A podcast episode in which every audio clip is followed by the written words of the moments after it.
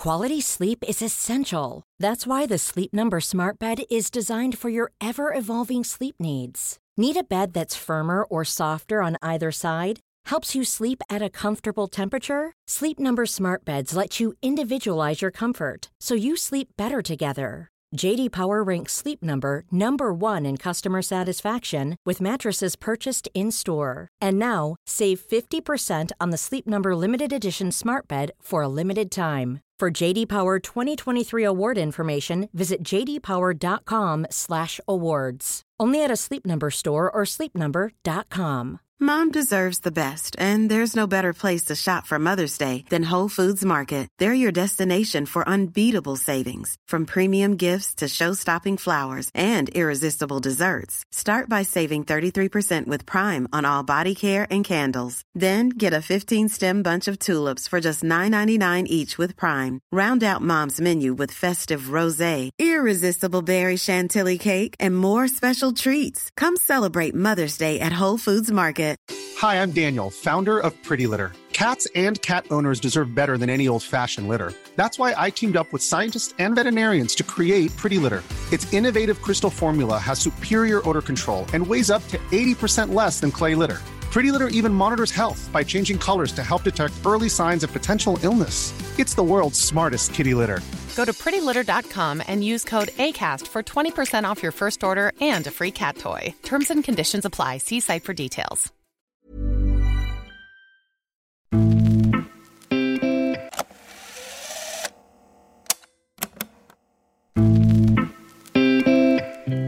Rami Shaban hade en minst sagt osannolik karriär där han fick stå VM-premiären 2006 trots endast en halvlek i blågult innan dess.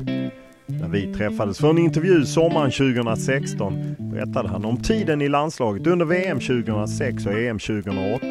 Om de påstådda sprickorna i landslaget om att försöka ta över som första målvakt.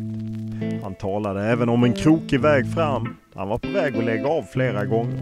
Om hur han slog ut Andreas Isaksson i Djurgården. Om hur han kunde på 18 månader gå från utlånad till Värtan och nå Arsenal och Premier League.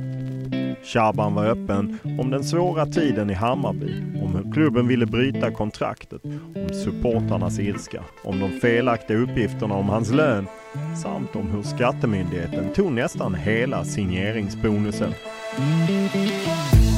Jag, jag har jobbat och eh, folk undrar säkert varför jag får chansen och sådär men eh, alla spelare och ledare inom Djurgården eh, förstår varför. Jag har gått jättebra på träningen och sådär. Jag sliter jag tycker jag är värd det. Det gör ju så att eh, vi byter spelare när de har varit lite knackiga. Sen spelar det ingen roll om det är en VM-målvakt eller om det är en vanlig ytterback eller vad det är. Så det är formen som är orsaken? Definitivt.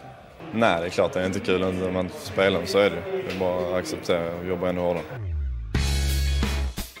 Rami Shaban är en av många målvakter som tampats med Andreas Isaksson om att stå i landslaget.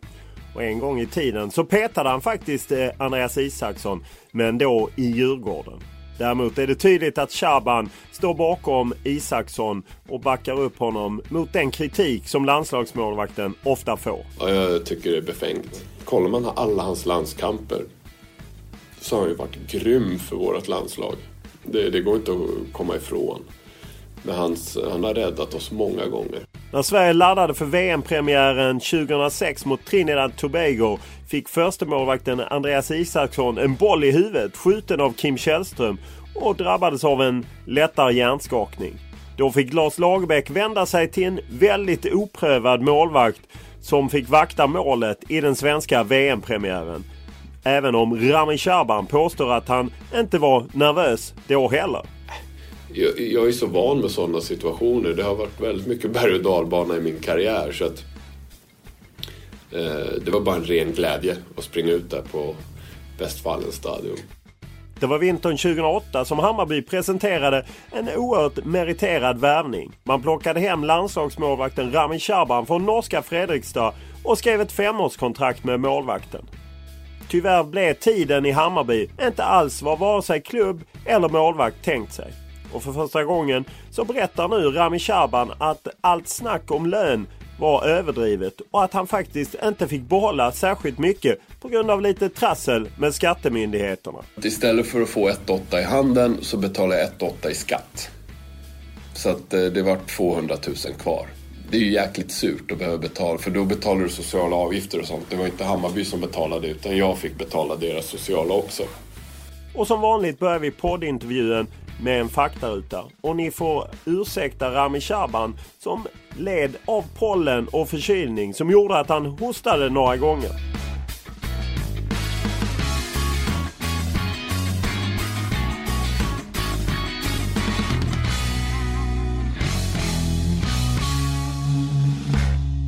Ålder? 40. Familj? Sambo Frida, tre barn. Eh, Gabriel, Noah och Ben. Bor? Nacka. Utbildning? Treårig ekonomisk utbildning på gymnasiet. Lön? Idag? Eh, det varierar faktiskt. Vem är historiens största fotbollsspelare? Pelé. Vilken var din bästa fotbollsupplevelse? VM 2006. Invignings eller första premiärmatchen där. Vilken egenskap beundrade du mest på planen? Min egenskap eller? Nej, vilken egenskap om en motståndare hade? Eh, spelförståelse tror jag. Vad har du själv fått nöta mest på i karriären? Explosivitet. Vad är det värsta du har hört på planen? Trash talk. Eh, det var nog i pojkåldrarna faktiskt. Eh, att, eh, någonting om min mamma. Jag utgår från att du har ett favoritlag. Vilket är det och varför blev det ditt favoritlag? Det var faktiskt Arsenal innan jag åkte till Arsenal. Eh, ganska sjuk grej. Jag tyckte när man filmade från Arsenal så såg det så jäkla mäktigt ut. Eh, de hade kamerorna tror jag på något speciellt sätt. Och sen Anders Limpar. Vilken eh, levande person beundrar du?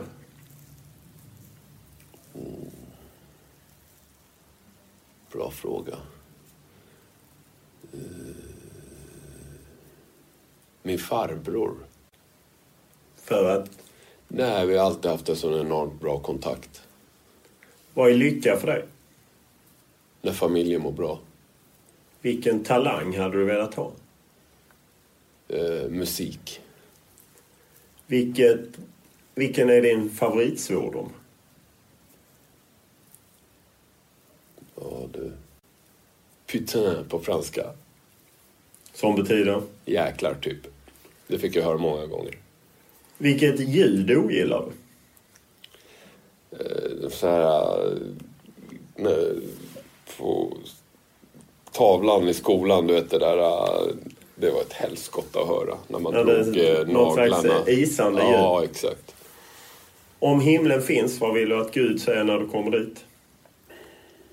Jag är stolt över dig. Vilket yrke är du glad att slippa? Förskollärare.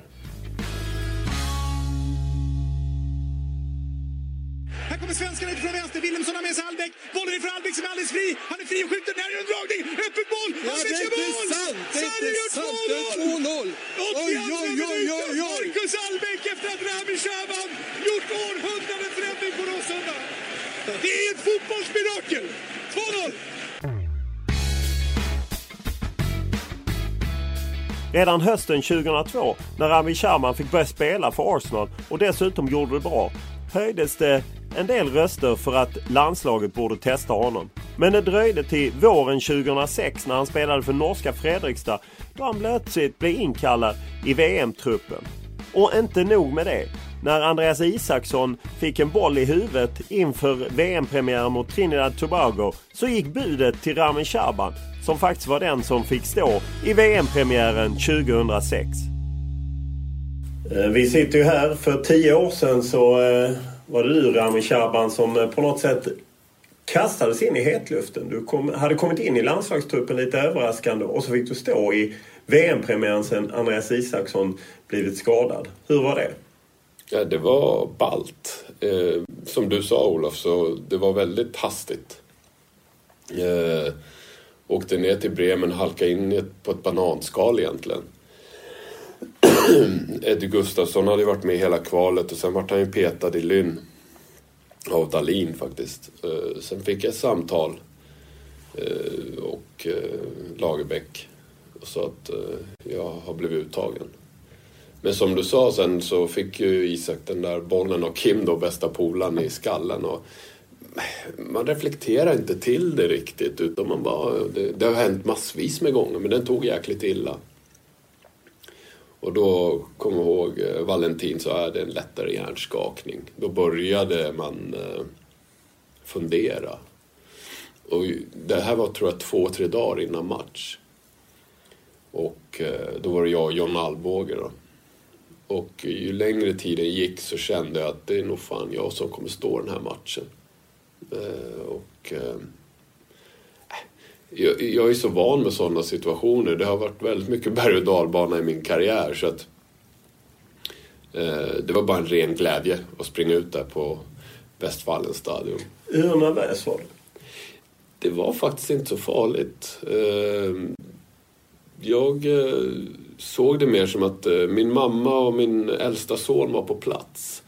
Jag tänkte mer att, ja, fasen vad kul för dem att se eh, sin pappa och sin son då Eh, spela en VM-match. Jag försökte ta bort alla de här eh, tankarna och allting eh, det massmediala runt omkring och hur egentligen hur jäkla stort det var. Så att, och det har jag ju lärt mig mer och mer med årets gång. I början hade jag ju skitit på mig om det här var i början på karriären. Som Karlgren nu till exempel. Det hade jag varit skitjobbigt. Men där kände jag bara en enorm glädje, stolthet. Hur förberedde Lasse Lagerbäck som eh, då var förbundskapten, hur förberedde han dig? Hur tidigt fick du besked? Nej, jag fick väl besked eh, när alla andra fick besked. Eh, och då var det, tror jag fortfarande dagen innan, innan det här med att vi fick ändra rutinen med läcker hit och dit. Och, så då fick jag reda på det. Jag tror inte han heller ville göra en stor grej av det. Jag kommer ihåg, jag hade press den dagen när Isaksson och då tog de bort mig från den för att skydda mig lite grann då. Alltså de, för att du inte skulle behöva svara på frågor? Ja, exakt. För att bara fokusera på det här. Eh, Vem tog det beslutet? Det vet jag faktiskt inte. Men du fick bara besked att du gör inte press idag? Ja, exakt. Och eh, det var väl okej okay för mig. Jag tänkte inte så himla mycket mer på det. Men, eh, och då var det väl inte, då fanns ju inte det här Twitter Twitter och Instagram och allt det här heller. Eller det kanske fanns men det var ju, ja jag minns inte. Nej det fanns inte. Nej det fanns inte, nej. Eh, så att man var ju ganska isolerad faktiskt från det.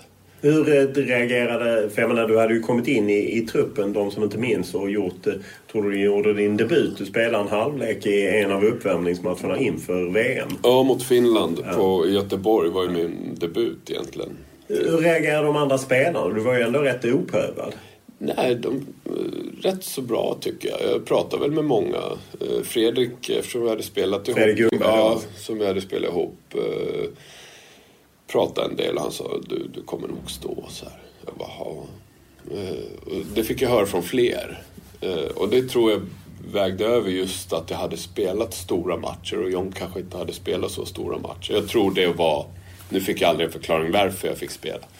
Men eh, jag kan tänka mig att det var en av anledningarna till att eh, jag fick stå den där premiärmatchen. När man eh, går ut, hur är känslorna? Kan man liksom förbereda sig för hur stort ett, ett mästerskap är som, som ett VM eller ett EM? Om man tar nu Tyskland då, när jag var med så var jag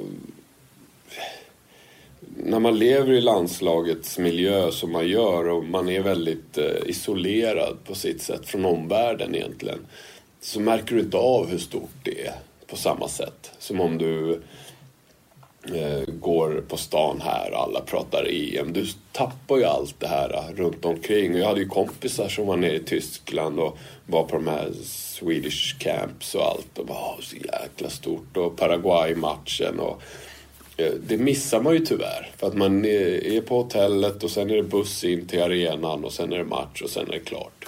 Så att jag tror inte man får den helhetsbilden hur jäkla stort det egentligen är. Kan du vara avundsjuk på de svenska 23 killar som är i, i Frankrike nu? Nej, inte avundsjuk, men jag undrar dem verkligen det. Jag tycker det är en eh, upplevelse som, eh, framförallt när vi inte har gått till mästerskap så mycket som på senare tid. Så de som får möjligheten nu, sådana som Karlgren till exempel och många debutanter, ta vara på stunden, njut av det. För att det, det är inte säkert vi går till så mycket mästerskap som vi gjorde de gånger när jag var aktuell för landslaget. För då var det nästan av självklarhet att gå till ett mästerskap. Vad är exempel på att, att njuta av det? För jag menar, det är ju mycket dödtid också emellan. Men vad, vad är det man gör där som inte vi hänger med i, som är utanför den här bubblan? Nej, men det är just alla faciliteter runt omkring och det, jag, jag, tror det är lite olika från vart du kommer också. Jag kommer ihåg, jag spelade i Fredrikstad då. då de har, mm, när vi reste med Fredrikstad, det går inte att jämföra med faciliteterna man har på ett sånt här ställe. Och det var en stor chock för mig när jag kom till Bremen. Det var ju där vi hade vårt camp. Då. Alltså lyxen helt enkelt? Ja, lyxen och sen ska man inte flyga iväg eh, som människa men njuta av eh, att eh, få det så någon, eh, några veckor kanske. För det har ju varit mycket reportage från det fina hotell som man bor i som mm. ser ut att påminna om det ni bodde i Bremen och då pratade Lasse Richt, förbundets fotbollschef, om att ja, han tror att det är viktigt med de här extra potenterna, att det kan ge någonting men det är liksom en, en hårfin gräns med att vara bortskämd och det. Ja. Men är, blir man inte för omhuldad som fotbollsspelare? Jo, i stort sett så blir man väl det kan jag tycka. Det är väldigt eh, mycket... Men sen när du väl är där så tackar du inte nej till det liksom. Det, det, det gör man inte som människa. Eh, så att eh, absolut. Sen vissa tar väl eh, för sig mer än andra. Men absolut så är det en hårfin gräns med att bli bortskämd och sen gäller det att ta vara på det, typ massage om du behöver massage. Och det är ju samma i klubblagen nu också. Att har du någon massör så ta vara på det. Har du någon som eh, fixar dina fötter och tår, ta vara på det. För att eh, efter karriären så är det ingen som eh, tar vara på dig. Så att det, det, tycker jag du ska göra. Du var ju med i landslaget både VM 2006, sen var du med i kvalet. stod ju en hel del matcher i mm. kvalet till EM 2008 och med i truppen också EM 2008. Mm. Hur, hur var det att vara med i, i den bubblan? Det var fantastiskt roligt. Det var alltid eh, pratade mycket om energi. Eh, jag kände väl att eh, jag fick enormt mycket energi varje gång det var en landslagssamling. Eh, komma från den här vardagen man hade i Fredrikstad eller Hammarby och komma till eh, de här samlingarna och träffa kompisar. Och det, det, det gav mig enormt mycket energi. Eh, så att, eh, och då presterar man också. Eh, jag märkte det, de här, som du var inne på, spela de här kvalmatcherna som jag fick göra kändes jäkligt bra. Jag spelade väl 16 landskamper och kände väl att de 16, om man bortser från Brasilien då på Emirates, jag gjorde en riktig groda. Så stabil var det länge sedan jag kände att jag var. Eh, egentligen kanske Djurgården i Superettan när jag spelade jämt. Eh, jag spelade 29 av 30 matcher. Då hade jag väl också samma rytm. Men den stabiliteten jag hade i landslaget under de matcherna tycker jag, den är jag väldigt nöjd med. Vad saknade du för att slå ut Andreas Isaksson helt? Jag kände så här att jag gjorde allt jag kunde. Eh, jag spelade de här kvalmatcherna och kände att jag gjorde det jäkligt bra. Eh, sen kom ju den här Danmarksmatchen här för mig att det var, eller om det var Irland, Nordirland borta. Isaksson hade varit skadad väldigt länge, inte spelat någonting. Och Lagerbäck väljer Isak då. Då kände jag att jag kan inte göra mer. Alltså, jag kände att de här matcherna som jag hade spelat, vi hade vunnit alla.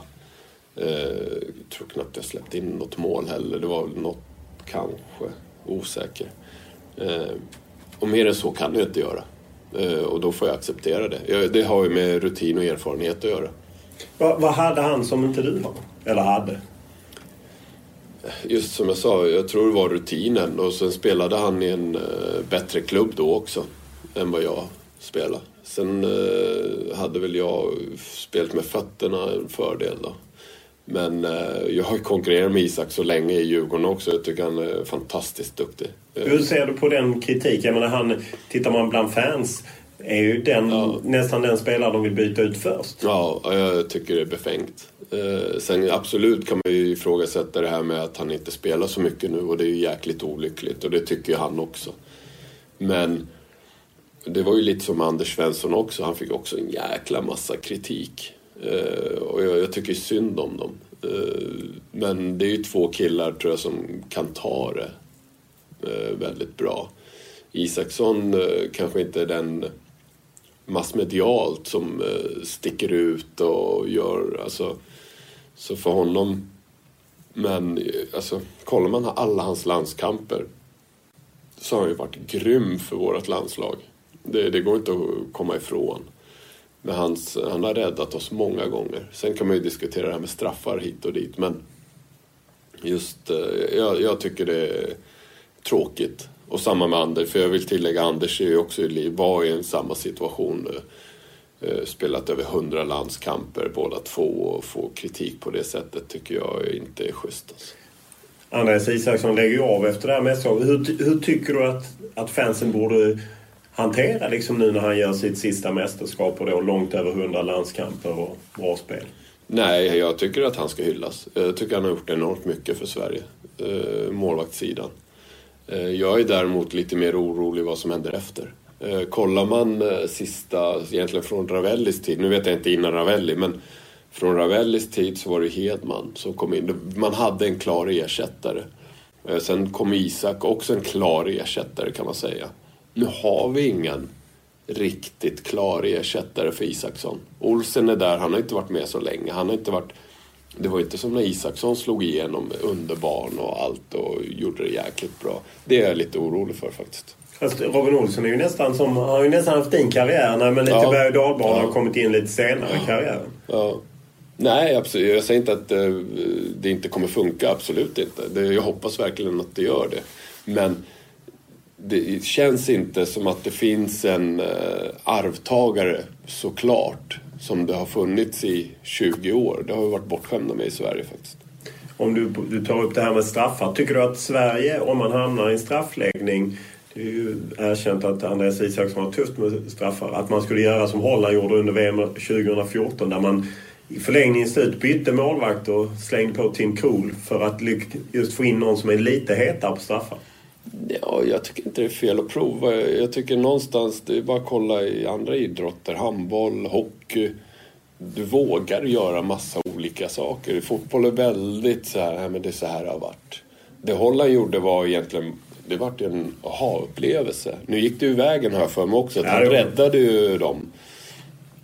Så att, eh, och sen beror det helt på vem du har som ska, som andra keeper eller tredje keeper. Eh, men eh, Ja, absolut. Jag är inte emot det, absolut inte. Om du ser på landslaget nu när man följer den här rapporteringen eh, inför så är det liksom två tummar upp, stämningen är bra och så. Skulle man gå ut och säga, jag menar i efterhand är det ju många som har sagt att exempelvis VM 2006 var det kanske inte topp topp stämning i, i, i gruppen. Eh, åtminstone har ju Lars Lagerbäck erkänt det i efterhand och så. Men inte gick ni ut och sa att det var så inför Nej, nästa? Eh, det gör man inte. Det, och för mig var ju det mitt första mästerskap. Jag visste, jag visste egentligen inte vad, hur det ska vara. Jag var ju så färsk. Så jag visste, att det kanske är så här det är. Så att för mig var det väldigt svårt att relatera. Nu kommer jag att dra en jäkligt dålig jämförelse men har du någon som är uppväxt i Afrika till exempel som inte vet eh, hur bra inom situationstecken det kanske är i Sverige så kan han vara minst lika glad där nere. För att det är den verklighet han lever upp i. Och lite så blev det för mig också. Jag visste ju inte vad, vad, hur det ska vara i ett landslag. Jag hade ju aldrig varit med i ett landslag och jag var över 30 år. Det kanske är så här det ska vara. Men jag tyckte det var jäkligt kul och jag, jag märkte inte av de eh, friktionerna på samma sätt. Ja, absolut. Eh, vi hade två. Vi hade ju Fredrik och vi hade Zlatan som kanske inte gick hand i hand. Men jag tycker att de skötte det jäkligt bra. För jag märkte inte av Att det, det var inte så här att oh, han ju så... Det, det var inte på en sandlådenivå på något sätt utan båda spelarna ville ju vinna för Sverige. Och Fast då när eh, det bråket som är i omklädningsrummet efter, efter din debutmatch, när det läckte ut i, i pressen, hur, hur tog ni emot det? Nej, alltså återigen, vi, vi var jäkligt eh, skyddade. Alltså, det, jag har ju märkt i omklädningsrum efter matcher att det har rykts ihop en hel del eh, i klubblag. Och det, det hör till liksom. Det, det hade ingen... För mig var inte det en unik eller en uh, unik händelse utan det var ja, besvikelse som rann över. Och eh, sen lägger det sig. Finns det en, en tendens hos oss i media att vi uppförstorar den typen av grejer när det ibland sipprar ut något bråk? Ja, alltså... Ja, till viss del tycker jag det. det. Sen kan man ju absolut... eh, Sen får man ju välja om man ska rapportera det eller inte. Det, men man får ju också vara medveten om att det, det är ju sånt som händer. Det händer ju på träningar, det händer på, i omklädningsrum. Men jag tycker vi är jäkligt bra på att försonas eh, till en viss nivå. Eh, Det får inte bli att det hänger kvar hela tiden och det gjorde det inte under mästerskapet heller. Utan eh, sen var, var det bara att åka därifrån. Så att, Och någon, var det någon skillnad på stämningen när du var med i VM 2006 då det var första gången för dig tills när du var med sen andra gången EM 2008? nej, jag tycker inte det. Det var ju stort sett samma grupp som var med de två åren. Till skillnad från vissa spelare. Men kollar man eh, startspelare så var det väl ingen större skillnad förutom Fredrik Stor tror jag. Som eh, fick sitt genombrott där 2008. Så att för mig var det ingen större skillnad. Hur hanterar man, jag menar du spelar ju inte alls EM 2008, hur hanterar man just den typen av, eh, av bänknötande och just att man åker till ett mästerskap vet att ah, men nu blir det nog ingen speltid? Det är också väldigt individuellt tror jag. Eh, och där tror jag är jävligt tacksam för förbundskaptener. De vet exakt vad de har mig. De vet att jag är jäkligt lojal. Eh, Stöttar till 100 procent. Eh, och de spelarna är ju också jäkligt viktiga att ha i ett mästerskap. För du vill inte ha de här orosmomenten. De pratar väldigt mycket om det. Att det finns säkert kvaliteter hos andra målvakter som är bättre på saker och ting än jag var.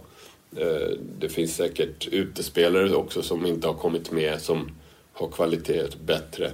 Men någonstans så, ja det diskuteras, jag har för mig att du också har sagt det någon gång att spelare från 23 till 17-18, ja, ska man, det är inte så jäkla viktigt kvalitetsmässigt. Alltså, du måste ha en grupp, för det är ändå de här 15 som med störst sannolikhet kommer spela matcherna. Så att det är ju där förbundskaptenens jobb blir enormt viktigt att få ihop de här. Och det har de sagt flera gånger också att de 15, 16, 17 är väldigt lätta att plocka med. Det svåra är de här som är efter till 23 och få med en bra grupp, en blandning av kvalitet självklart måste du ha, men också hur du är som människa. Du har ju följt landslaget mer från utsidan sen. Vad är din bild av det som har skett under Erik Hamrén? Eh, han fick en jäkligt tuff start. Eh, jag tycker han har blivit mer och mer lik Lagerbäck faktiskt eh, med åren. Han kom in som en solstråle. Eh, och det var det här klassiska shining. Få en riktig näsbränna mot Holland borta. Eh, och den tror jag satt jäkligt hårt och den har följt med honom i många år. Eh, och ehm, ja, jag tycker att ja, nu kommer de här unga killarna upp. Eh, det var inte på samma sätt under Lagerbäcks tid eh, så mycket unga killar som kom upp. Vi hade ju då heller inte den kvaliteten.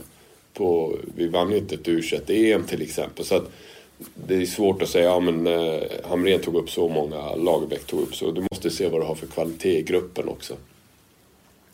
Eh, samtidigt som eh, Lagerbäck hade kanske bättre kvalitet på spelare under sin tid än vad Hamrén har haft att jobba med. Det är väldigt lätt att säga ja men det går inte det här för det är för dåligt och sådär. Men du måste också se vad du har att plocka ifrån. Alltså när, på min tid så hade du spelare i Barcelona, i de bästa klubbarna i Europa.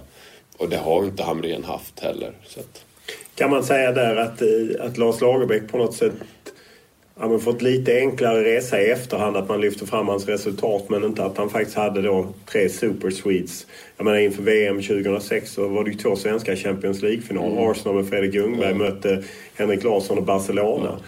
Medan Erik Hamrén har ju haft ett helt annat material, egentligen bara Zlatan Ibrahimovic som stjärna. Mm. Jo, men så, man får inte glömma de bitarna när man ska stå och jämföra. För det blir annars lite att man jämför äpplen med päron. Och, eh, Eh, det är ofta det folk glömmer bort, vad du har för grupp att jobba med också. Sen, sen gäller det att få ihop det. Sen, sen kan man ju diskutera att ja, okej, okay, jag har den här gruppen av spelare, kan jag spela ett sånt spel? Där märkte ju Hamrén ganska fort att äh, det går kanske inte att spela den fotboll jag vill spela med den grupp spelare jag har. Och där kan man ju ifrågasätta då, eh, ja, och det tror jag han har lärt sig. Eh, kollar man nu sista tiden så tycker jag att han har fått till det bättre än vad det var i början i alla fall. Men det är ju lite Lagerbäck fotboll numera. Jo, men absolut. Och då får man ju inse att ja, det kanske är så vi måste spela för att ta oss till mästerskap. Eh, det går inte att spela en sån fotboll eh, väldigt offensiv fotboll med offensiva ytterbackar och allting. Och, och sen åka på en torsk. Det, det, det är inte okej. Okay. Du som är målvakt, vad, vad tror du det betyder det här med att eh, man har haft så mycket skiften i backlinjen? Ibland har det ju varit av Hamréns vilja men ibland har det ju också varit som man har tvingats till. Eh, jag tycker Isaksson återigen eh, måste lyfta honom för att så mycket byten som det har varit i backlinjen och ändå har han levererat. Jag, jag kan till mig själv, jag skulle tror jag i efterhand, jag tror inte jag hade klarat av eh, hålla samma kvalitet eh, som Isaksson har gjort när det kommer till just det. Eh, där har han varit grym. Eh, och det är ju ett stort problem vi har haft, eh, just backlinjen tycker jag. Eh, där har bytts en hel del spelare hela tiden. Nu börjar han få ihop det. Granqvist tycker jag har varit fantastisk. Eh, sen har vi ju spelare som kommer in men det är fortfarande vem ska spela bredvid Granqvist? Och de oros... Momenten vill du helst inte ha när du går in i ett mästerskap. Men jag tycker han ändå har, om man ser till vad det var för några månader sedan, så har de frågetecknen blivit färre och färre och det är positivt.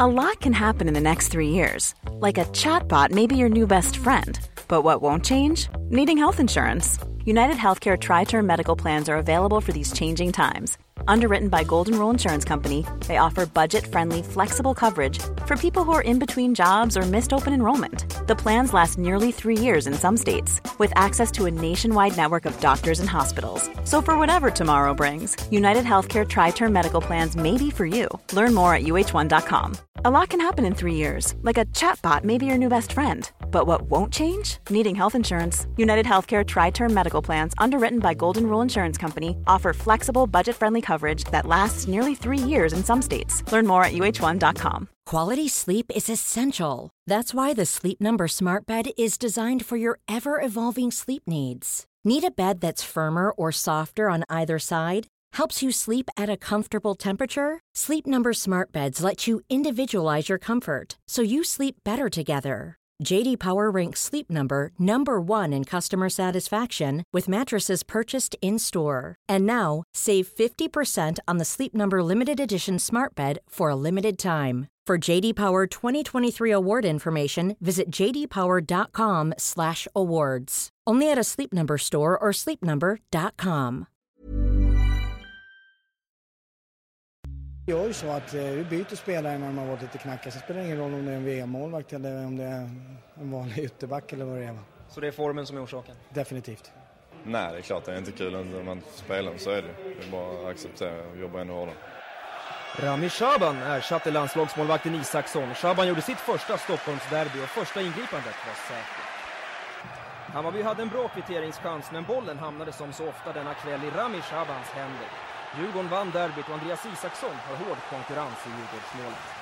Jag, jag har jobbat och eh, folk undrar säkert varför jag får chansen och sådär men eh, alla spelare och ledare inom Djurgården eh, förstår varför.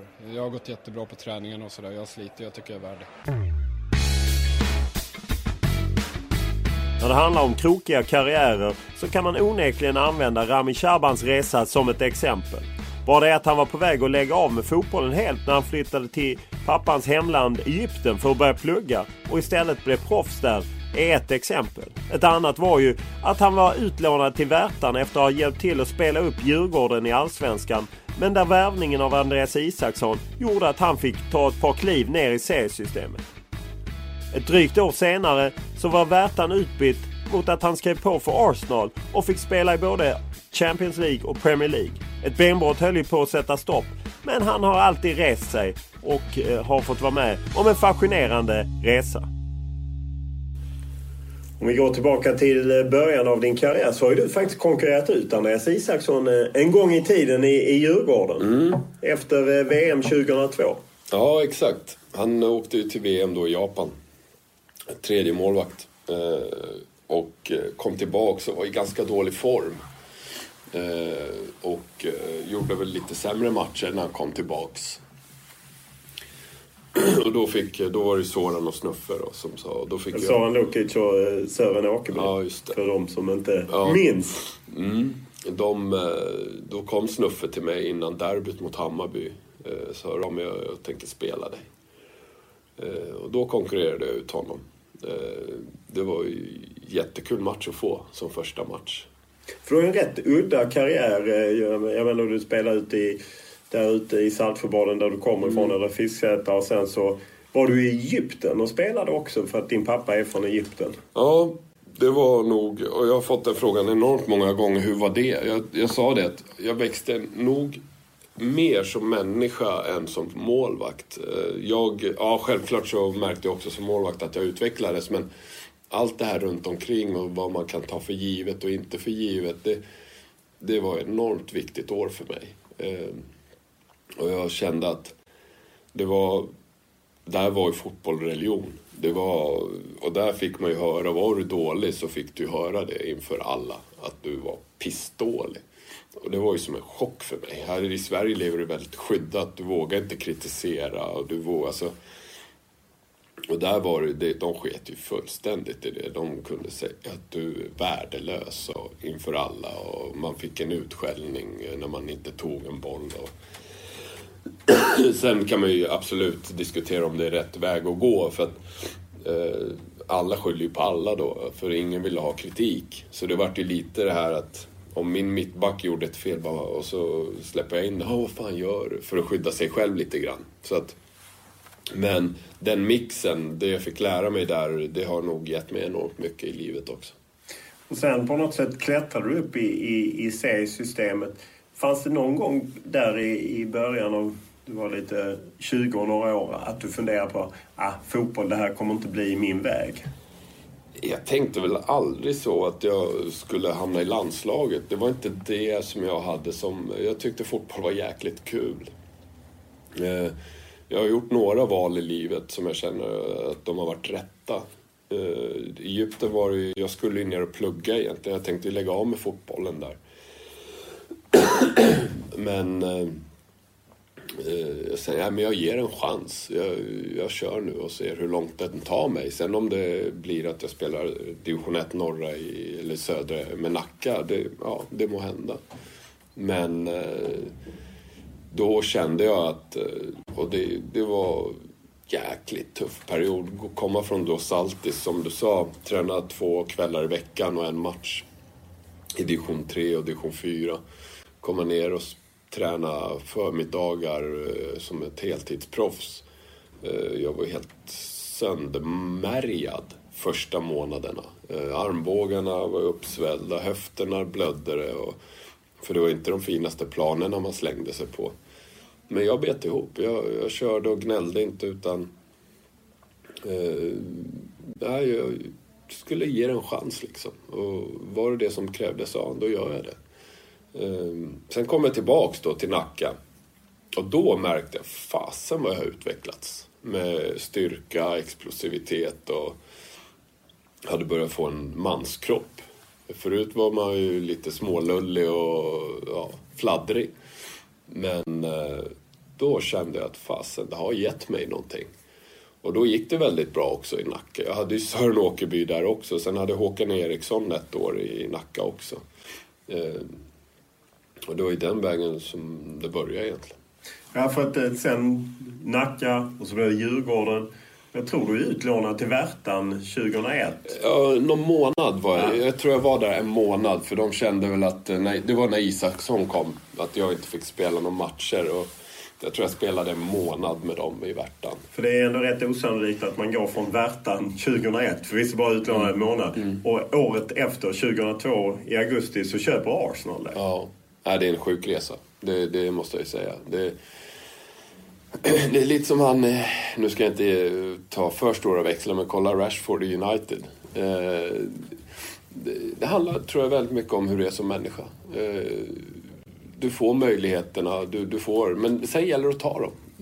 Men du måste ju ändå, jag menar även om du hade Värtan och sen fick spela i Djurgården. Du måste ju ändå tänkt liksom, det var ju inte Groningen, det var ju liksom mm. Arsenal som hörde ja. av sig.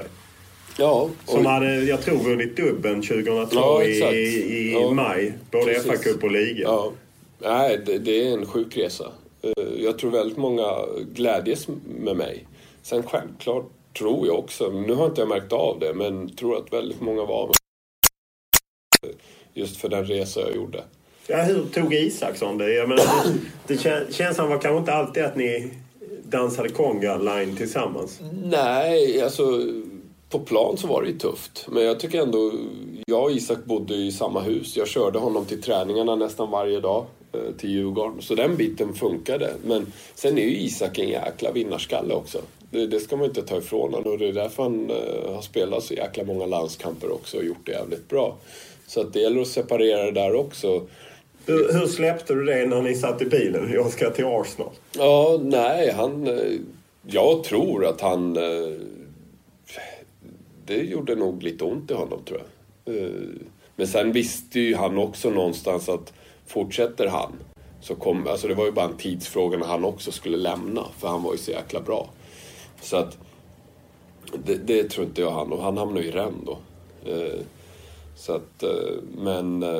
Men det är rätt fascinerande ändå med fotboll hur små marginaler och tillfälligheter som styr. Ja, eh, exakt. Och det är det jag försöker säga till eh, de jag pratar med att, eh, och jag tror jag har gett jäkligt många som har varit just andra keeprar, eh, att det finns hopp. Det är helt upp till dig hur du är som människa, hur du tacklar när du får chansen. För det är väldigt många som är grymma på träningar men sen när det kommer till stora matcher så levererar du inte. Jag har, konkurrer eller jag har sett enormt mycket målvakter som jag har sett träning. Fan, grym på träning och sen sämre när det kommer till match. Och vice versa. Vissa som inte är alls lika bra på träning men som kan leverera när det väl är match. Vad, vad var det Arsenal hade sett i det? Att de tog liksom en, en första, andra målvakt i, i Allsvenskan. Mm. För jag menar, du var ju utvald att vara andra målvakt ja. bakom David Seaman. Mm. Men vad såg de i? Jag pratade med han, eh, deras scout som hade kollat på mig efteråt när jag kom, hade kommit till klubben. Eh, frågade just vad, varför just jag? Då hade han följt mig i Superettan, eh, sett mig det året när jag spelade 29 av 30 matcher. Eh, han hade sett hur jag tacklar att sitta på bänken. Eh, hur jag tar det. Eh, få hoppa in och göra, eh, spela ett derby och göra det väldigt bra. Spela de här stora matcherna. Och det såg ju de någonstans som det här kan vi jobba med. Det är ett bra grovmaterial. Så att det var inte bara det fotbollskunniga utan de kollade ju på så mycket mer. Hur du är som människa, eh, hur du klarar av just eh, inte spela på en månad, sen spela en stor match. Och det är ganska fascinerande att... Eh, och sen just vinnarskallar, tror jag. Det är väldigt mycket, jag kommer ihåg tränaren i Arsenal sa att ni som sitter här i rummet, ni alla har vunnit någonting. Det var väldigt viktigt för honom då. Att man har det i... Jag tror att skulle han välja en spelare som eh, är väldigt duktig men kanske inte har vunnit så mycket så inte det är den första spelaren han väljer att plocka in i Arsenal utan han tar gärna någon spelare som hellre har vunnit något i en mindre liga. Just för att du har det här mentala, att du är en vinnare. Och det är också någonting som jag kan tycka, det ligger lite i det också. Att du måste ha den känslan av att du vill vinna. Hur var hierarkierna att kliva in i, i eh, ett Premier League-omklädningsrum och inte vilket Premier League-omklädningsrum som helst. Jag menar det var de regerande mästarna och idel superstjärnor och landslagsstjärnor. Jag tycker vi hade en ödmjuk inställning allihopa faktiskt. Men hur tar de emot en eh, liksom andra keeper från eh, Sverige? Jag var faktiskt fascinerad för jag hade hört så himla mycket att eh, man blir testad och det, ja, en hel del. Men det märkte jag faktiskt inte av utan jag var ju där och tränade två pass först. Visserligen bara målvaktsträning. Jag kommer ihåg David Seaman och Stuart Taylor var ju bara hej och välkommen och du vet väldigt mottag. Alltså, eh, underlättade det för mig. Och det gjorde att jag inte alls blev nervös på samma sätt. Sen var, tycker jag att träningen där var inte alls så hård som den var i Sverige med Djurgården. För här tränas det ju så sjukt mycket. Där var det en timme, en och en kvart och sen var du klar. Så, men det är ju för att du har så mycket mer matcher också. Men för mig så var det så jäkla lätt. Det, det var inte så jäkla... Det, alltså, jag har sagt det förut också. Jag, jag känns som att jag är en sån människa som är som en kameleont. Att jag, jag anpassar mig var jag än kommer. Jag, spelar jag i Arsenal så anpassar jag mig på den nivån. Spelar jag i division 4 så anpassar jag mig där. Alltså, jag sticker inte ut på det sättet. Och, och det är så det har, tror jag varit för mig hela min karriär. Och det är väl för att jag inte heller ser på människor, eller jag ser på människor som människor, inte som idrottare på det sättet och vad de har gjort. Sen absolut så kan man tycka att han har haft en fantastisk karriär. Men för mig är det fortfarande en människa. Det, och det är samma om jag skulle spela med Saltis. Det är människor det också. Så att jag har väldigt lätt för att anpassa mig tror jag. När du väl kommer till Arsenal så är du ju uttalad reservmålvakt men sen jobbar du dig ändå in i, i laget och får faktiskt spela, spela både Premier League och Champions League. Var, när kände du att du hade en chans att faktiskt få speltid? Jag kände väl lite som i landslaget där. Att uh, så länge David Seaman är kvar så kommer de ju spela honom. Så jag kände egentligen att de matcher jag får nu jag trodde inte jag skulle få så många matcher innan benbrottet.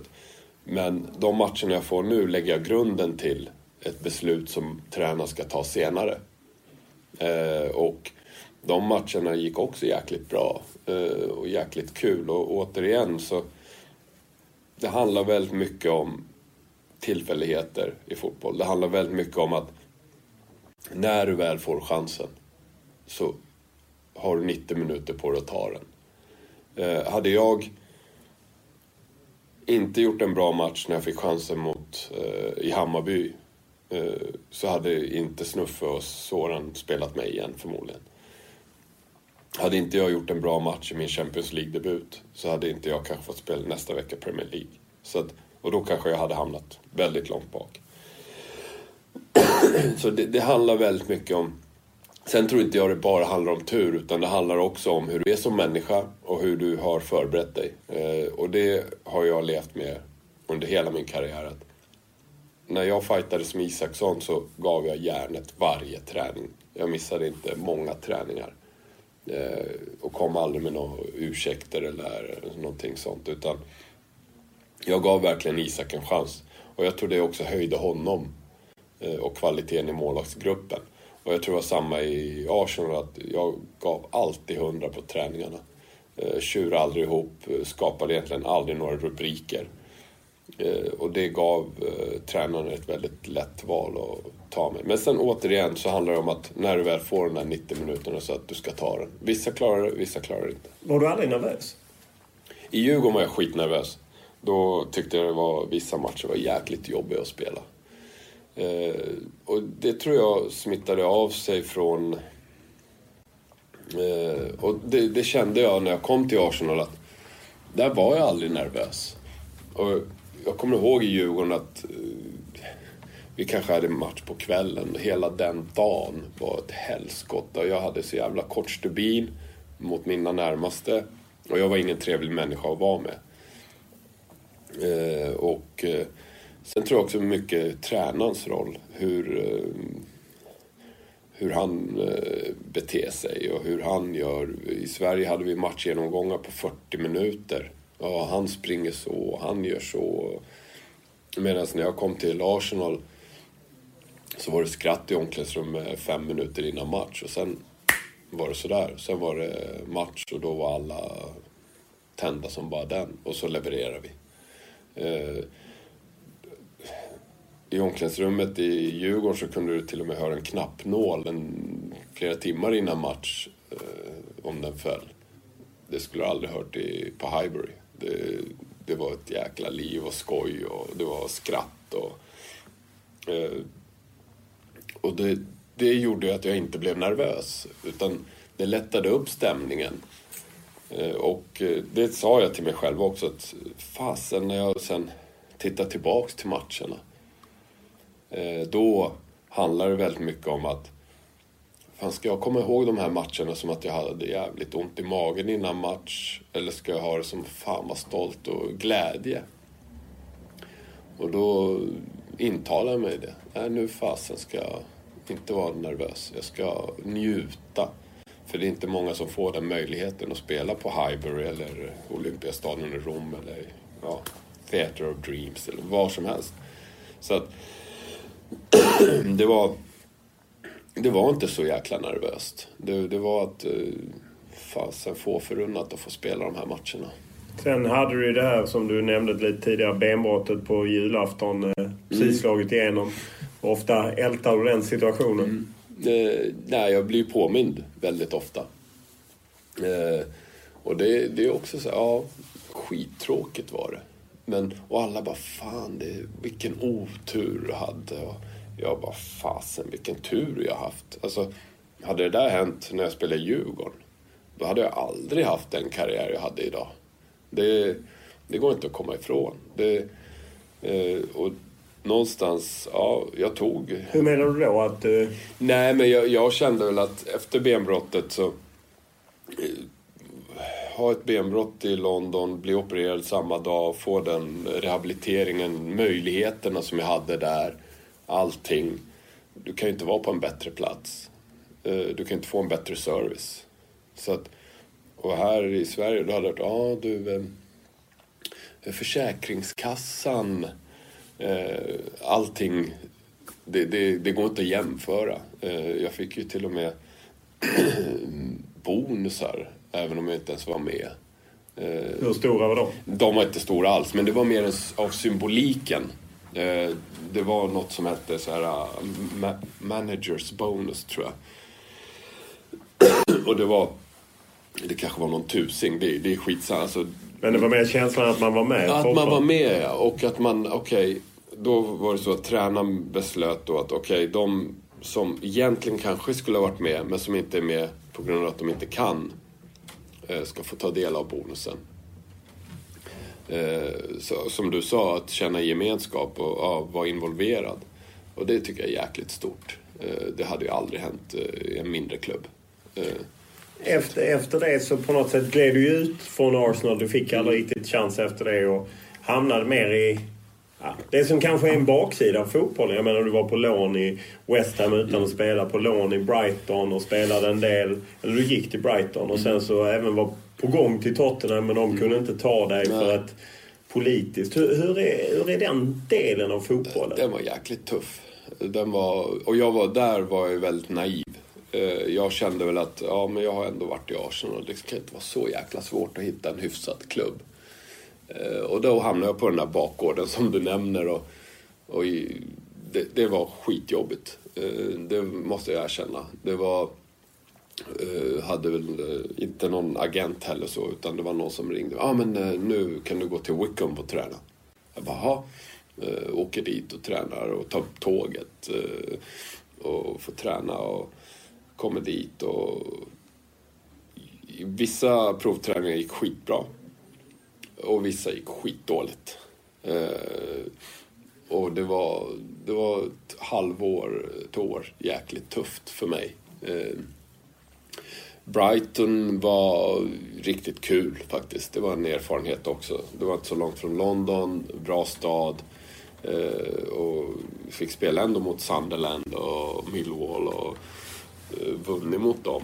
Eh, arenan var ju katastrof. Det var ju fortfarande den gamla arenan Ja, med löparbanor och provisoriska läktare. Och, men återigen, sånt var jag van vid. Så det var inte så jobbigt så sett. Men Hur mycket, hur mycket är det att man blir på något sätt en handelsvara och att liksom folk inte riktigt bryr sig om en? ja, det är en hel del faktiskt. Hur tog du det? Det var också väldigt mycket dagsform som avgjorde det. Det, det var... Eh, vissa stunder var det jäkligt tufft. Och vissa stunder, ja, man får acceptera det. Det är så det funkar. Eh, men eh, jag fick ett erbjudande faktiskt från Santet igen, ett ettårskontrakt efter Arsenal. Eh, som jag tackade nej till. För att först och främst flytta då familjen som jag hade då. och mitt självförtroende var i botten. Och det, det var ju ett beslut att, okej hur ska jag göra nu? Ska jag åka dit? Jag åkte dit och tränade med dem en vecka i Biarritz. Deras träningsläger. Eh, men jag hade inget självförtroende. Eh, Träningarna gick okej och varit väldigt bra i mottagen och sådär. Men jag kände att nej, jag hoppar inte på det här för det kommer döda min karriär. För att om inte jag får spela i Santet igen så kommer inte... Eh, då, då är det kört för mig liksom. Då, då får jag nästan lägga av med bollen, kände jag då. Så därför gick jag klubblös väldigt länge. Efter Brighton, mer än ett halvår. Det måste, alltså bara om man tänker liksom, det är ju häftigt att höra den Värtan, Djurgården, Arsenal. Men just det är ju klivet när man har varit där uppe och smakat på allt det goda och plötsligt kanar rätt ut. För det måste vara väldigt speciellt. Jo, men jag, jag tror ändå om man tar den bakgrund jag har haft så var det inte så jäkla svårt för mig. Jag, jag har aldrig tagit något för givet. Eh, Arsenal, ja det var en jättehärlig period. Det är samma som om, jag åker på semester idag. Om jag bor på ett femstjärnigt hotell en vecka, ja fantastiskt kul. Sen kan jag nästa vecka gå och tälta i skogen. Alltså, det, det njuter jag också av. Det har sin charm, det har sin ja, sätt att vara. Eh, jag skulle ju aldrig, alltså, och det är mycket tack vare åren i Egypten jag hade, eller året, där jag fick se så jäkla mycket skit. Eh, ska jag sitta här och gnälla? Eh, alltså, Funderar du på att lägga av fotboll? Ja, det gjorde jag. Jag hade ju vänner runt omkring mig som också, men du borde börja fundera på plan B liksom. Eh, Så att den tanken fanns absolut. Att jag, bara, nu får jag ge mig. Eh, Eller kanske återvända hem då till allsvenskan. Men jag, jag kände att ja, jag, jag var väldigt sådär, tankarna flög eh, höger till vänster och kände att, ja fasen ska jag göra med min karriär? Jag hade precis skilt mig, jag hade min son, hade flyttat hem till Stockholm. Eh, Jag var kvar i London själv, eller Fredrik bodde ju där och var ett enormt stöd under den perioden. Fredrik Ljungberg. Ja, eh, var ett enormt stöd för mig. Eh, Så jag hade ju ändå vissa kvar i London som bodde där. Pires också var kvar i Hampstead där jag bodde. Så att den biten fanns ju där. Men, men karriärsmässigt var det ju ett helskotta. För jag, jag visste ju inte, de bara, ah, men jag, de stack till träningen. och jag, ibland hängde jag med och tränade i gymmet där. Och ibland var jag, var jag ute och sprang själv. Och dagarna vart ju jäkligt eh, tråkiga. Det bara, ah, vad fan ska jag göra nu? Jag går ut och springer en halvtimme. Jag går till gymmet en halvtimme eller en timme. Och så kan det inte fortsätta liksom. Men jag var ju tvungen att göra det för om jag, jag var ju tvungen att hålla igång. Alltså en provträning, om du inte tränar då har du inte en chans liksom. Så att... Eh, Till slut hamnar du i, i Norge. Fredrikstad satte långt in att det är ju inte allsvenskan men det är ju nästan liksom. Eh, Ja, det var ju också ett, som jag sa till dig innan, jag har några beslut i livet som jag har tagit som är jäkligt viktiga. Och det är ju ett beslut, kanske ett av de viktigaste, eh, när jag eh, eh, valde Fredrikstad. Eh, för det jag kände var att för mig handlar det om att få ett längre kontrakt. Eh, just på grund av att mitt självförtroende var så jäkla dåligt. då. eh, jag visste att det skulle ta tid eh, att komma upp i form och komma upp. Eh, och då... Eh, Knut Torbjörn Eggen då. Eh, eh, som tyvärr har gått bort. Eh, var ju tränare där. och fick ett fantastiskt bemötande. Och fick ett treårskontrakt. och då kände jag att det här är rätt. En mindre by, en stad. Jag har ju bott i Kairo, London, eh, Stockholm och sen nu Fredrikstad. Eh, det var precis det jag behövde. Komma ifrån allt det där eh, och eh, börja en försäsong. Eh, för jag skrev på för dem eh, december 2005 blir det. och bygga upp mig. Eh, inte bara kroppsmässigt men mentalt också. Och det visade sig vara en riktig vinstlott faktiskt. Jag stortrivdes i Fredrikstad. Eh, fantastisk fotbollsby var det då.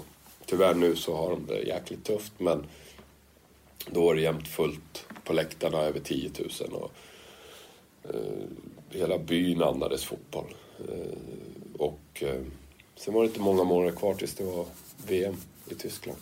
Nej, så att då, jag menar, sen vann ni ju cupen under ja. så. så att, eh, var det ett av kanske dina bästa år som fotbollsspelare? Ja, eh, det var det nog. Eh, det året var ju fantastiskt. Vinna norska kuppen i stort i Norge. Och sen komma med i VM. Det, var, det året var fantastiskt faktiskt. Det blev en riktigt svettig kväll för Rami Shaban och i slutet på matchen drog det till i baksidan läkaren befarar att det är en muskelbristning i höger baksida lår. Så att, eh, men som sagt, det är lite svårt att se om det nu när jag bara ja, tog två minuter att kolla. Så att, vi får se. Vi får avvakta kanske imorgon eh, eller övermorgon för att se vad det verkligen är. Efter tio månaders skadefrånvaro blev det ingen rolig allsvensk comeback för landslagsmålvakten. Kalmar gjorde lite som de ville på Söderstadion och det var bara Rami som höll Bayern kvar i matchen. Av Hammarbys spel finns inte mycket att visa, förutom Shaban i målet. Men trots det kan nog ingen målvakt vara nöjd med att få plocka ut fyra bollar ur nätmaskorna. Där Rasmus Elms 2-0 var en riktigt fin volleyträff. Och hade utespelarna i Bayern hjälpt Ram i målet lite bättre så hade han kanske inte behövt ta ut sig så mycket så att han skadade sig i slutet på matchen. Det är en tung period, det är inget snack om saken. Och vi verkligen, eh, ibland kan man förlora och känna att vi skulle ha vunnit den här fighten. Va? Men idag var vi inte ens nära att vinna matchen. Så att, eh, det är bara att gratulera Kalmar och vi måste, vi en hel del att jobba med. Vintern 2007-2008 dominerades den svenska silly season av ett namn, Rami Shaban. Hammarby var då på väg att knyta till sig landslagsmålvakten från Fredrikstad på ett femårskontrakt. Och faktum var att han hade spelat en del för landslaget under det pågående kvalspelet. Och det kändes som att han var den sista pusselbiten som skulle lyfta klubben. De fem åren i Hammarby blev inte alls vad vare sig klubb eller Rami Shaban tänkt sig. Och det är ju naturligtvis en tagg som sitter i även hos honom än idag. Till slut så väljer du ändå att vända hem till Hammarby. Mm. Du har ju själv tidigare berättat att du hade anbud bland annat från Turkiska Trabzonspor, mm. helt andra pengar och så. Hur, hur, ser du idag på Hammarby, återkomsten? Ja, det var jättejobbigt. Eh, jag kom dit som eh, någon... Hade, jag var i kanonform. Eh, allt gick som på räls liksom.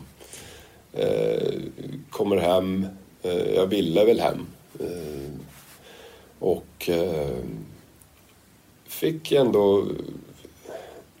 Det var just den här Brasilien-matchen med landslaget på Emirates, kommer ihåg, där jag gjorde den där riktiga grodan.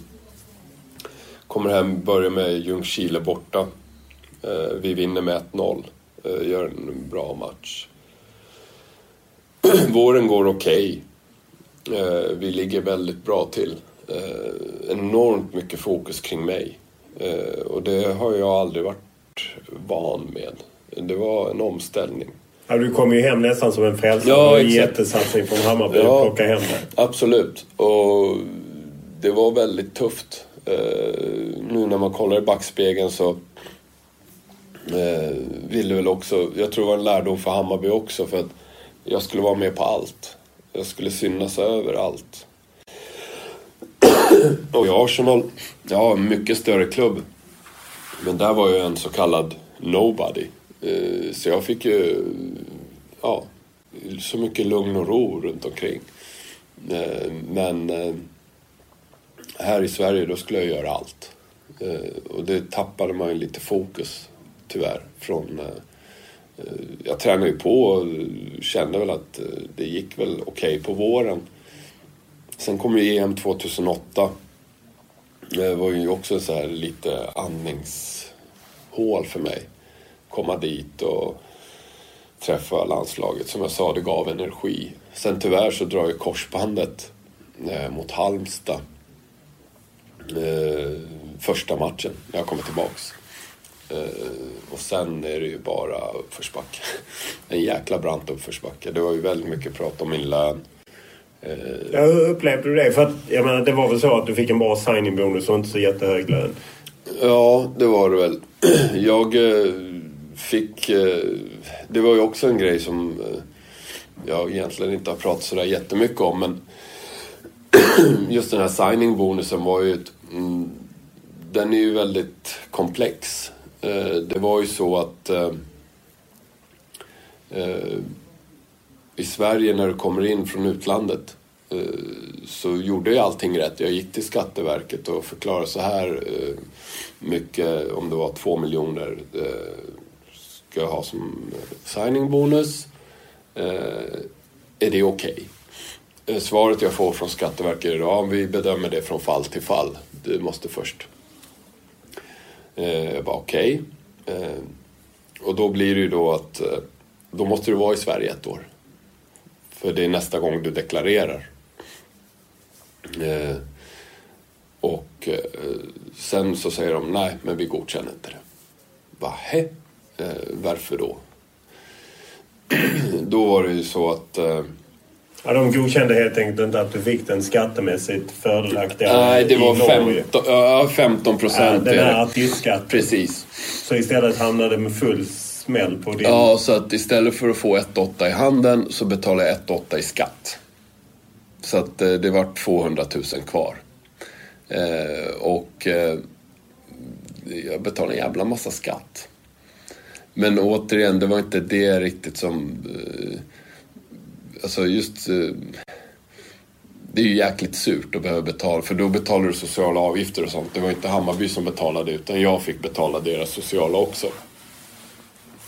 Och det, och det är det som är det jobbiga när man kommer hem från utlandet att de kan inte ge dig ett besked. Så då var det egentligen så, nu kommer jag ifrån lite sidospår, nu blir det lite mer teknikaliteter. I Norge fanns det en artistskatt. Eh, så att det är ju väldigt svårt för att locka hem spelare då var det för att du visste inte om du skulle få det eller inte. Och eh, ta Danmark. Okej, du får, för en fotbollsspelare tänker så här, okay, hur mycket får jag i handen? Om jag nu säger, okej, i Danmark vet du exakt. Men i Sverige vet du inte. Så att då blir det så här, okej, ska jag chansa och åka hem till Sverige? Men om du får två miljoner i handen eller, eller 1,8 i handen eller betala 1,8 i skatt, det är en stor skillnad.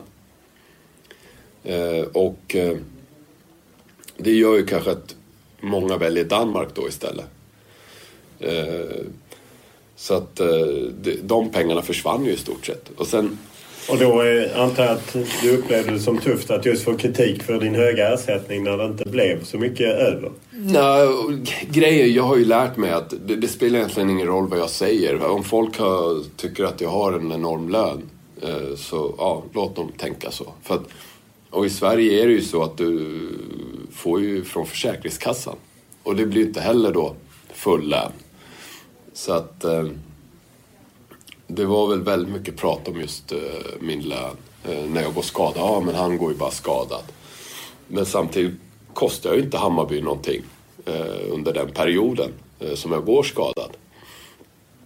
Det är väl första 90 dagarna tror jag som Hammarby var tvungen att betala min lön. Men... Var det under den här tiden, skar det sig lite med Hammarby som klubb? Mellan mig och Hammarby? Ja, precis. Det var ju den känslan man lite fick utifrån att... Nej, jag, jag, tycker inte det. Jag tycker Hammarby skötte sig bra mot mig. Eh, det var inga konstigheter alls. Eh, de skötte det professionellt. Sen kan man ju diskutera i slutet, för jag skrev ett långt kontrakt. Du skrev på fem år? Fem år, ja. Mm. Och då kan jag väl känna att jag inte hade kanske... Men samtidigt, Hammarby, under min tid i Hammarby så var det, jag vet inte hur många VDR som byttes ut, sportchefer som byttes ut, tränare som byttes ut. Så att det, det var kaos i klubben.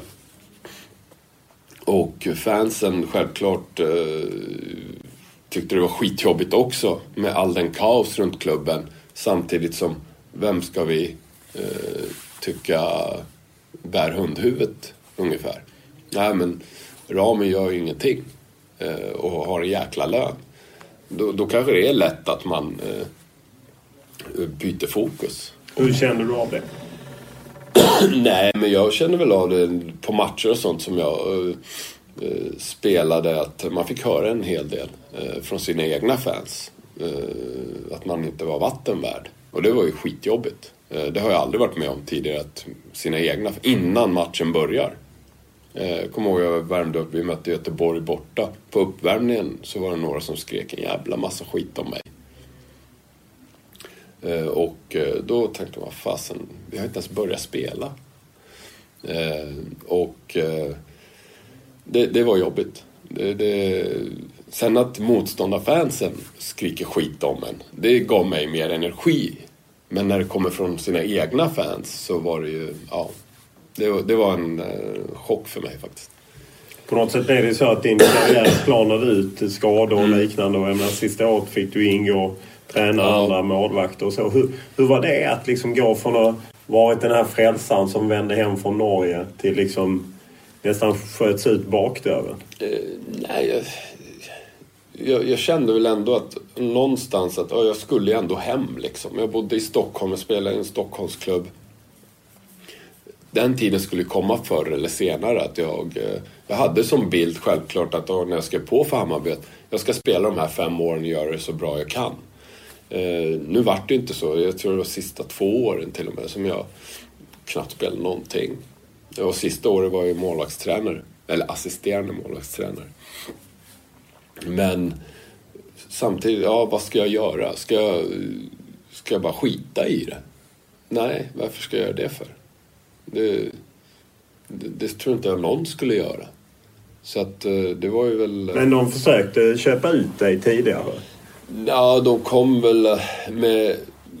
Satt väl i möte någon gång och sa, Ram, hur känner du så här? Kan du tänka dig eh, eh, eh göra...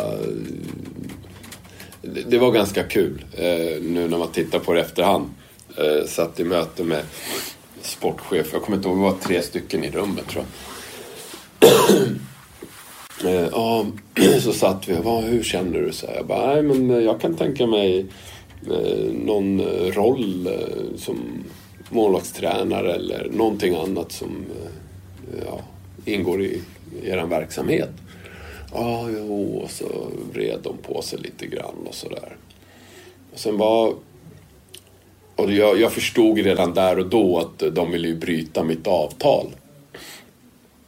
Uh, och sen bara okej, okay, ja. Och sen fick jag gå ut ett tag. Sen bara, ja men kom in då. Ja, uh, hur känner du? Skulle du vilja bryta ditt avtal? Jag bara, nej, det har jag inte lust med, så.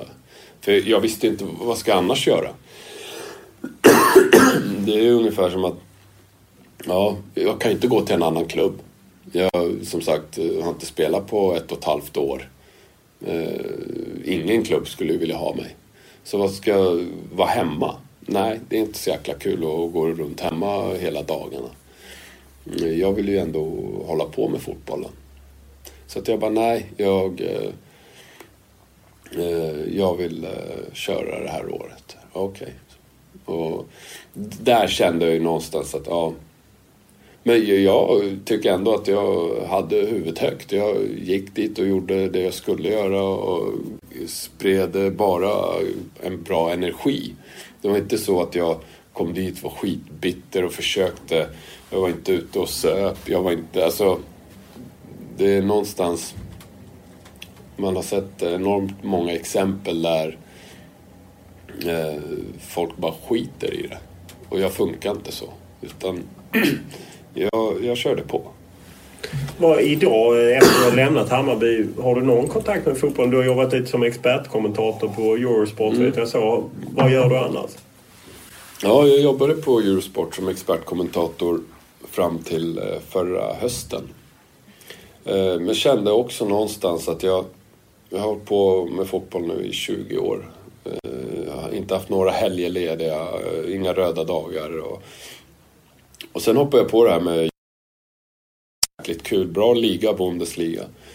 Eh, men återigen, eh, jag har en eh, sambo som jobbar som makeupartist för Viasat MTG. Och hon jobbar ju då helger och kvällar. Och vi har tre barn. Få ihop det där, det blir jäkligt svårt. Och för mig kändes det, fasen när man slutar med fotbollen, eller innan man slutar med fotbollen, det enda man pratar om, fan skönt, man ska få en helg, man kan åka en lång helg någonstans. Men det skets ju direkt ju, när man hoppar på det jobbet. Så att eh, då tänkte jag, nej men nu ska jag ha lediga helger och ja. Så jag startade faktiskt, eller vi fem killar, som för fyra år sedan startade ett bolag eh, som heter Ackum Kapital. Eh, som förvaltar pengar åt idrottskillar, eh, entreprenörer, stiftelser. För det finns en hel del att göra där. Det är en så jäkla snårig eh, verksamhet. Där jag känner att det finns enormt mycket man kan göra för att hjälpa folk. I alla fall vad de kan förvänta sig av eh, kapitalförvaltare. Så vi är fem stycken. Det är jag och så är det Kim Jonsson som har spelat NHL i 11 år. Och sen är det två killar som har jobbat i London inom eh, det segmentet kan man säga. Men mot, alltså med finansvärlden? Ja, finansvärlden. Eh, mot institutioner. Och de märkte ju också direkt att vad fasen vad dåligt det är mot eh, mot institutioner så är det väldigt noga, allting ska vara. Men mot privatpersoner är det katastrof hur illa det förvaltas. Så det har vi gjort nu i fyra år tror jag. Och det har gått, eh, vi har nästan en miljard tror jag i våra fonder. Wow. Eh, men är, det, är du en ingång mot fotbollsvärlden då helt enkelt? Ja, dels det. Absolut. Eh, men jag sitter jobbar i stort sett måndag till fredag. Och, Hur många av dina gamla landslagspolare har du dragit in? Ja, det är några stycken. Och alla... litar på den här verksamheten då? Ja, absolut. Och det roliga är faktiskt det, är inte bara fotboll. Vi har tennis och andra idrottspersonligheter och musik. Men eh, det roliga är att det, om man ska säga hur de uppskattar det, det är att man... Vi brukar få presenter av dem. Och det är sällan. Det brukar ofta vara företagen som ger ut presenter till sina kunder. Men eh, här är det nästan tvärtom. Och vi har våra pengar själv. Alla våra pengar i det här. Så att det är också någonstans ger en trovärdighet. Så att, eh, men eh, enormt nöjda. Eh, sen ska inte jag säga att det är jag som, de här siffrorna som vi levererar varje månad, det är ju inte på grund av mig. Det, det ska man vara väldigt tydlig med, utan den biten klarar inte jag av. Men jättekul att kunna hjälpa folk. Och som sagt, det är inte bara idrottskillar, men det är... Eh, eh, ja, vad ska man säga? Det, det är skönt att komma till ett ställe där eh, du märker att du får energi och du levererar bra grejer. Så att, men sen för mig handlar det mer om utbildning. Alltså jag kan sitta med en före detta kollega eller kompis och säga men det här kan du förvänta dig. För jag är så jäkla trött, om jag ska vara ärlig, på alla som erbjuder allt och ingenting. Eh, till synes och sist så är det var hur mycket du hade första januari till sista december året efter. Hur mycket har jag fått eh, för avkastning? Eh, sen om du får teaterbiljetter eller eh, deklarationshjälp eller någonting. Det, för det, det, märkte jag att eh, under min karriär att det var väldigt mycket, ja ah, men allt ser så jävla bra ut, kurvorna går uppåt. Och... Har du själv blivit lurad eller? Ja, lurad vet jag inte om är rätt ord men jag kan bara känna att eh, som det funkar eh, för väldigt många kapitalförvaltare så är det ju så att säg att du har 300 kunder. Ursäkta. Så är din pollenallergi? Ja, vi får väl säga det också att jag är grymt förkyld på ah, grund av pollen. Nej, men säg att du har 300 kunder och sen eh, så säger då de här förvaltarna eller det här bolaget att Nej, men vi hjälper dig med advokatkostnader och vi gör det. Och, och det måste ju tas från någonstans. Om, eh, och jag har inte lust att stå och betala Olofs eh, skilsmässa som kanske kostar 200 advokatkostnader. Eh, för det är det du indirekt gör om du, om du inte behöver stå, om vi i, i samma, har våra, vårt kapital i ett bolag och du får all den hjälp ja, 20 procent kanske av de här 300 nyttjar de alla tjänster som det här företaget erbjuder mm. dig. Ska då 80 procent stå och betala för det? Nej, jag tycker inte det är rättvist. Och det är där vi har gjort skillnad, att vi sätter fokus på förvaltningen. Inte att gå ut med hunden eller eh, få teaterbiljetter eller och eh, där märker vi en enorm skillnad eh, hos eh, när vi får se då hur deras pengar har blivit förvaltade är att jag förstår att vi är en väldigt lätt målgrupp för att vi är ju vana med att, som du har varit inne på också, få väldigt mycket serverat. Och då tänker jag, ja men det är ju som, ja vi får det här serverat också. Det, det är ingen skillnad att få ett eh, Amex-kort eh, gratis, eh, får det här gratis. Men det du I slutändan betalar man för det utan att man ser det. Ja, exakt. Eh, och det är där vi har ju sagt till våra kunder, ja absolut, vi kan hitta en bra advokat till dig och förhandla ett bra pris. Men du får stå för den fakturan. Det tycker jag är schysstare och mer rättvist mot alla våra kunder. Än att säga att nej men det, det bjuder vi på. För att redan där ska du höja dina öron. Okej, okay. men någonstans ska ju de här pengarna tas ifrån. Så att där har vi gjort en jäkla skillnad. Och det är inte så himla många som är nöjda med oss. För att väldigt många pratar om transparens. Eh, och eh, vart lägger man den ribban? Vad som är transparens? Det har blivit ett ganska urvattnat ord tycker jag. Jättebra. Stort tack för att du kom hit Rami. Tack själv Olof. Trots en jobbig pollenallergi och en förkylning så dyker Rami Shaban upp på utsatt tid i TV4-huset. Och eh, jag är inte ensam journalist med att ha upplevt honom som vänligheten själv under hans karriär och det sitter i även idag. Han hade alltid ett gott ord och undrade alltid hur det stod till och var på något sätt öppen och vänlig. Trots att han kanske fick kritik och hårda ord så brydde han sig inte särskilt mycket utan bjöd till oavsett.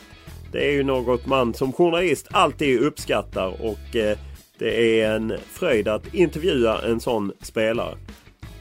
Podden rullar som vanligt vidare under EM och eh, tanken är att vi kör på till i varje fall mitten av juli innan det blir lite semester. Som vanligt är det Olle Junell Lindberg som producerat det här. Denna gång med hjälp av Stefan Elm Elfgren och eh, vi eh, är tacksamma för alla synpunkter ni har. Twitter Olof Lund i ett ord, Instagram Olof Lund i ett ord eller mejlledes olof.lund.tv4.se.